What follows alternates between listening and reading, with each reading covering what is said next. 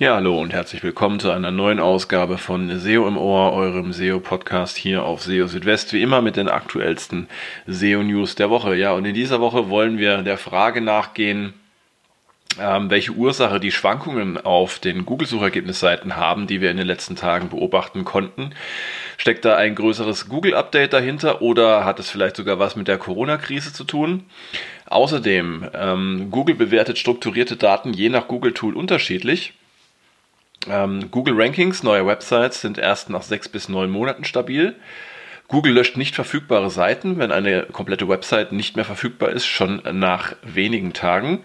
Und in der Google Search Konsole gibt es jetzt auch Einstellungen für E-Mail-Benachrichtigungen sowie für die Anzeige der Leistungsdaten auf den Suchergebnisseiten. Das also der Themenüberblick für die aktuelle Ausgabe, Folge 88 von SEO im Ohr und ich freue mich, dass ihr dabei seid. Ja, fangen wir gleich mal an und zwar hatte ich ja in dieser Woche bzw. Anfang dieser Woche äh, darüber berichtet, dass es möglicherweise ein neues Google-Update geben könnte, das äh, so rund um den 27. März begonnen haben könnte. Und äh, ja, also die Anzeichen, die man so ähm, sehen kann, ähm, in den Ranking-Trackern zum Beispiel, die Dynamik, die sich dort abzeichnet, die sind eigentlich typisch für, ja, größere, für ein größeres Google-Update. Allerdings bin ich dann ähm, auch äh, auf eine andere mögliche Ursache gestoßen, die für diese Schwankungen verantwortlich sein könnte. Und zwar gab es ähm, in einem Webmaster Hangout ähm, eine Frage an äh, Johannes Müller bezüglich ja, möglicher Auswirkungen der Corona-Krise auf ähm, die Bewegungen auf den Suchergebnisseiten. Und äh, die Antwort fand ich recht interessant.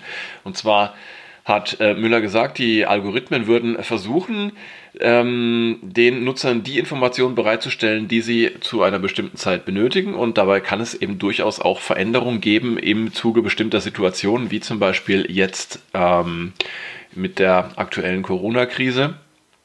Allerdings würden sich dann äh, vor allem ähm, Änderungen eben für Suchanfragen ergeben, die im Zusammenhang mit dem betreffenden Thema stehen und jetzt zum Beispiel nicht in Bezug auf Anleitungen für Waschmaschinen, denn äh, was hat das damit zu tun, äh, muss man sich fragen. Genau, und ähm, insofern könnte also da tatsächlich durch ähm, geänderte Interessenlage, durch geänderte Suchanfragen ähm, äh, Google auch geneigt sein, dem durch eine entsprechend andere Repräsentation der Suchergebnisse nachzukommen. Und äh, in dem Zusammenhang sollte auch noch erwähnt werden, dass ähm, Google ja auch schon vor einiger Zeit erklärt hatte, dass in Krisenzeiten die Autorität von äh, Quellen äh, und damit auch von Websites höher gewichtet wird. Bedeutet, wenn ähm, wir in einer Krise äh, uns befinden, dann ähm, könnte es durchaus sein, dass eben äh, Websites mit einer ja, besseren Reputation, mit einer größeren Autorität dann im Zweifelsfall den Vorzug erhalten ähm, auf den Suchergebnisseiten. Und dieser Frage bin ich mal noch etwas weiter nachgegangen und habe mir mal jetzt ein paar Websites angeschaut, die eben äh, gerade im Zusammenhang mit Corona eine, zumindest in Deutschland, eine hohe Autorität besitzen. Und zwar ist, sind das ähm, die Website des Robert Koch Instituts, die Website des Bundesgesundheitsministeriums und die Website der Bundeszentrale für gesundheitliche Aufklärung. Und ich habe mir mal den Sichtbarkeitsverlauf angeschaut von äh, diesen ähm, Websites in den ja, letzten Tagen und Wochen. Und dabei ist mir allerdings aufgefallen, dass es ähm, da keine ja, einheitliche Entwicklung gab. Also dass es jetzt da nicht irgendwie eine Tendenz nach oben gab, dass diese Websites jetzt allesamt in der Sichtbarkeit gestiegen werden. Ähm, ja, vielmehr ist es so, also beim Robert Koch Institut ging es sogar ja, vor einigen Wochen ein ziemlich gutes Stück runter und jetzt pendelt das Ganze so auf einem relativ stabilen Niveau. Ähm, beim Bundesgesundheitsministerium, ähm, ja, da ging es vor kurzem ziemlich steil bergauf, dann wieder ein bisschen nach unten mit der Sichtbarkeit. Und ähm, ja, ähm, die Bundeszentrale für gesundheitliche Aufklärung, die unter der Domain infektionsschutz.de auftritt, ähm, die hatte auch nach einem ziemlich ähm, deutlichen Einbruch der Sichtbarkeit ähm, jetzt wieder eine sehr äh, stark steigende Tendenz zu verzeichnen in äh, puncto Sichtbarkeit und hat jetzt einen neuen Höchstwert erreicht. Ähm, das sind aber jetzt nur drei äh, Stichproben aus äh, vielen, vielen möglichen äh, Websites, die in dem Zusammenhang man sich mal anschauen sollte. Ähm, also ein klares Bild lässt sich daraus meiner Meinung nach nicht ableiten. Aber ihr könnt es euch ja gerne mal anschauen in dem entsprechenden Artikel, den ich euch auch verlinkt habe hier in den Show Notes äh, zu dem aktuellen Podcast. Interessant ist ähm, noch zu erwähnen an dieser Stelle, dass eben die Schwankungen auf den Google-Suchergebnisseiten so ähm, rund um den 30. 31. März am stärksten waren und dann so ähm, Richtung äh, 3. April dann ähm, nachgelassen haben. Ähm, da muss man mal schauen, wie sich das weiter so entwickelt. Auf jeden Fall spannend und ähm, interessant zu, beobachten, zu beobachten, was sich dort alles so tut. Ähm, spannend fand ich auch diese äh, Nachricht und zwar geht es um strukturierte Daten. Und äh, hier ist es so, dass die unterschiedlichen Google-Tools, also wie zum Beispiel der Structured Data Test oder eben auch die Google Search Konsole, dass die strukturierte Daten unterschiedlich bewerten. Ähm, und zwar ähm, bin ich darauf gestoßen, ähm, auf Basis einer Anfrage, die ein Nutzer per Twitter gestellt hat an den Johannes Müller und er hatte sich eben gewundert, dass ähm, er unterschiedliche Ergebnisse aus diesen Tools erhält und dass das ähm, Structured Data Testing Tool keine Fehler liefert, ähm, die äh, Google Search Konsole dagegen sehr wohl. Und ähm, die Antwort von Johannes Müller dazu lautet, dass ähm, das Structured Data Tool ähm, sich vor allem auf die Validität des Markups konzentriert und ähm, dabei aber nicht berücksichtigt wird oder zumindest nicht immer berücksichtigt wird, ähm, ob es auch das Markup ist, das für die betreffenden Search-Features äh, auf den Suchergebnisseiten benötigt wird. Ja, heißt, ähm, es ist eher so eine ja, äh, von der Such jeweiligen Suchanfrage Situation agnostische Prüfung, die da stattfindet im Structured Data Testing Tool.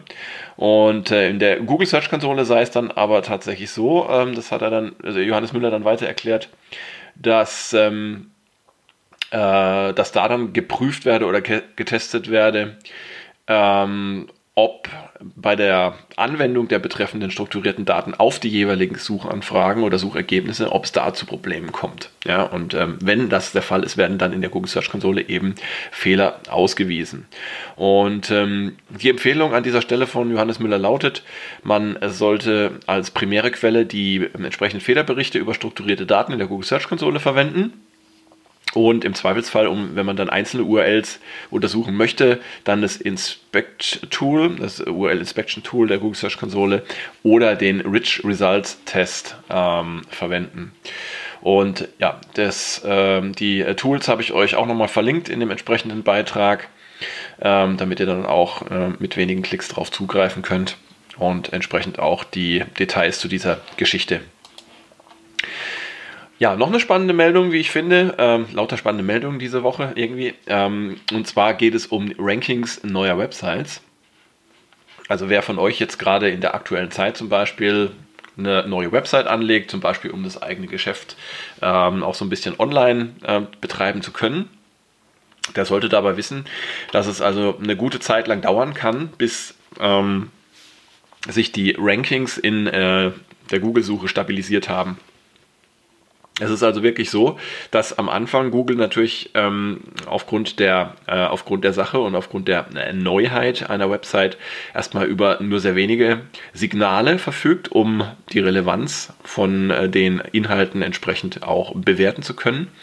Und ähm, äh, demzufolge hat Google dann natürlich auch erstmal Probleme, diese ähm, Inhalte dann passend auf den äh, Suchergebnisseiten zu platzieren, wie es dann eben auch der Relevanz angemessen wäre. Ähm, zum, zu Beginn habt ihr zum Beispiel noch keine oder wenige Backlinks. Ähm, und ähm, das kann dann dazu führen, dass ihr, ähm, gerade wenn ihr euch in einer wettbewerbsintensiven Branche bewegt, dann äh, zu Beginn wahrscheinlich erstmal nur eine geringe Sichtbarkeit habt, die aber dann mit der Zeit ansteigen kann, ähm, wenn Google dann auch merkt und erkennt, dass es sich tatsächlich um eine relevante Website handelt. Und ähm, ihr solltet diese Zeit bis dahin auf jeden Fall nutzen und euch nicht auf die Suche konzentrieren, sondern eben äh, versuchen, Signale zu sammeln, indem ihr andere Kanäle dann auch ähm, bespielt, wie zum Beispiel soziale Medien, bieten sich da immer an, ähm, um auch auf eure Inhalte aufmerksam äh, zu machen und vielleicht auch den einen oder anderen Link dann zu bekommen. Wohlgemerkt nicht Links aus den sozialen Medien sind an dieser Stelle entscheidend, sondern Links, die ihr über soziale Medien generiert, weil dann zum Beispiel jemand ähm, auf seiner Website über euch schreibt und euch verlinkt. Und genau, also das heißt, auch innerhalb dieser ersten sechs bis neun Monate heißt es nicht, die Hände in den Schoß zu legen, sondern ähm, möglichst aktiv zu sein, eine Website bekannt zu machen über verschiedene Kanäle und da ist die Suche ähm, in der Anfangszeit zumindest einmal nicht die erste Wahl, sondern da gibt es eben dann andere Kanäle, die ihr da nutzen könnt. Ja, das dazu und ähm, eine weitere Meldung, ähm, die jetzt gerade für Inhaber von, ähm, von Ladengeschäften ähm, von Bedeutung ähm, sein könnte in diesen Tagen, ist, dass ähm, Google betont hat, es schadet euren Rankings nicht, wenn ihr euer Geschäft als vorübergehend geschlossen markiert. Also wenn ihr jetzt gerade ähm, euren Laden wegen Corona zum Beispiel dicht machen müsst und dann entsprechend den den Status für euren My Business Eintrag auch vorübergehend geschlossen ähm, setzt, dann braucht ihr keine Angst zu haben, dass Google euch deswegen äh, mit schlechteren Rankings belegt. Und ähm, ja, Google hat ja auch erst vor kurzem darauf hingewiesen, dass es ähm, sinnvoll ist, äh, wenn ihr eure Website also jetzt auch ähm, während einer Schließung ähm, offen lässt, damit sich die Nutzerinnen und Nutzer über eure Produkte, Dienstleistungen und über euer Unternehmen weiter informieren können.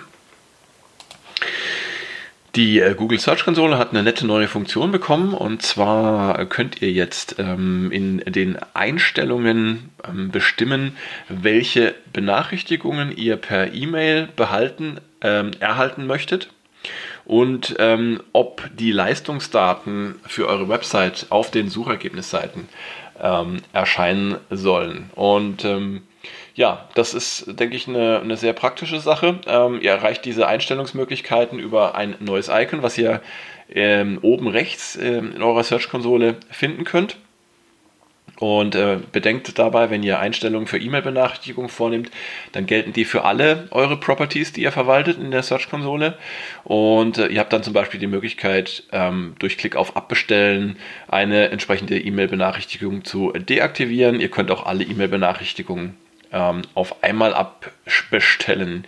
Was mir persönlich ähm, gut gefällt, ist, dass man jetzt eben auch die Anzeige der Leistungsdaten auf den Google-Suchergebnisseiten ähm, abschalten kann für eigene Properties.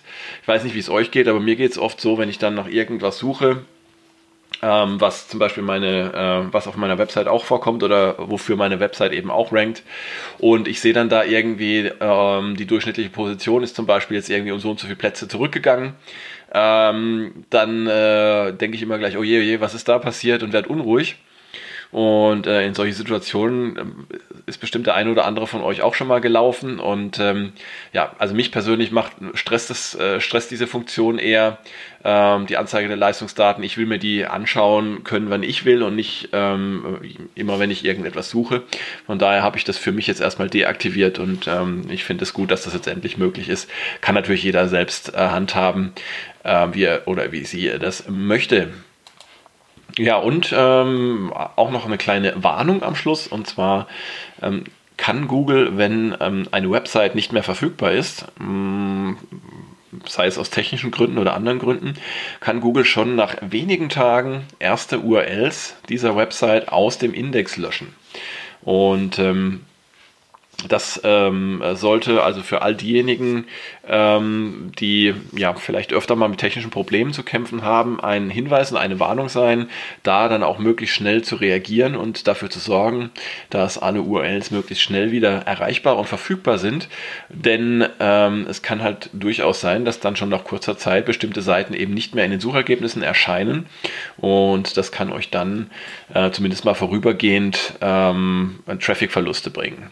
Und ähm, daher schaut am besten einmal äh, regelmäßig in die Google Search Konsole. Da erhaltet ihr natürlich ähm, die Daten mit etwas Zeitverzug. Ruft also auch ähm, eure Website selbst immer mal wieder auf, guckt, dass alles läuft. Oder noch besser, installiert euch irgendwie ein passendes Monitoring-System, was ähm, von sich aus dann Alarm schlägt, wenn ähm, die Website down ist. Auf diese Weise könnt ihr dann schnell reagieren und ähm, ja entsprechend dann dafür sorgen, dass da ähm, nichts anbrennt. Die gute Nachricht ist, wenn eine Website dann wieder verfügbar ist und sollten dann tatsächlich schon Seiten aus dem Index entfernt worden sein, dann nimmt Google die auch relativ schnell wieder auf. So hat es der Johannes Müller erklärt in einem Tweet. Ja, und damit sind wir auch schon wieder am Ende von SEO im Ohr. Dieses Mal hatten wir jetzt gar nicht so äh, wahnsinnig viele Krisenthemen, finde ich aber auch mal ganz gut. Einfach mal wieder so ein bisschen ähm, themenmäßig zumindest in den, in den Normalmodus zurückzukommen. Es ist natürlich noch viel zu früh, jetzt irgendwelche ähm, Vorsichtsmaßnahmen aufzuheben, ganz klar. Aber ähm, es ist zumindest mal schön zu sehen, dass sich die ähm, Erde weiter dreht und dass ähm, es auch ähm, in diesen Zeiten jenseits von äh, Corona spannende SEO-Themen gibt, mit denen man sich beschäftigen kann. In diesem Sinne hoffe ich natürlich, dass es auch so weitergeht, dass es weiter spannende Themen geben wird, dass die ganze Krise dann möglichst schnell vorbei sein wird und äh, vor allem, dass, ähm, dass ähm, wir alle äh, miteinander gesund bleiben und gut aus dieser Sache äh, rauskommen.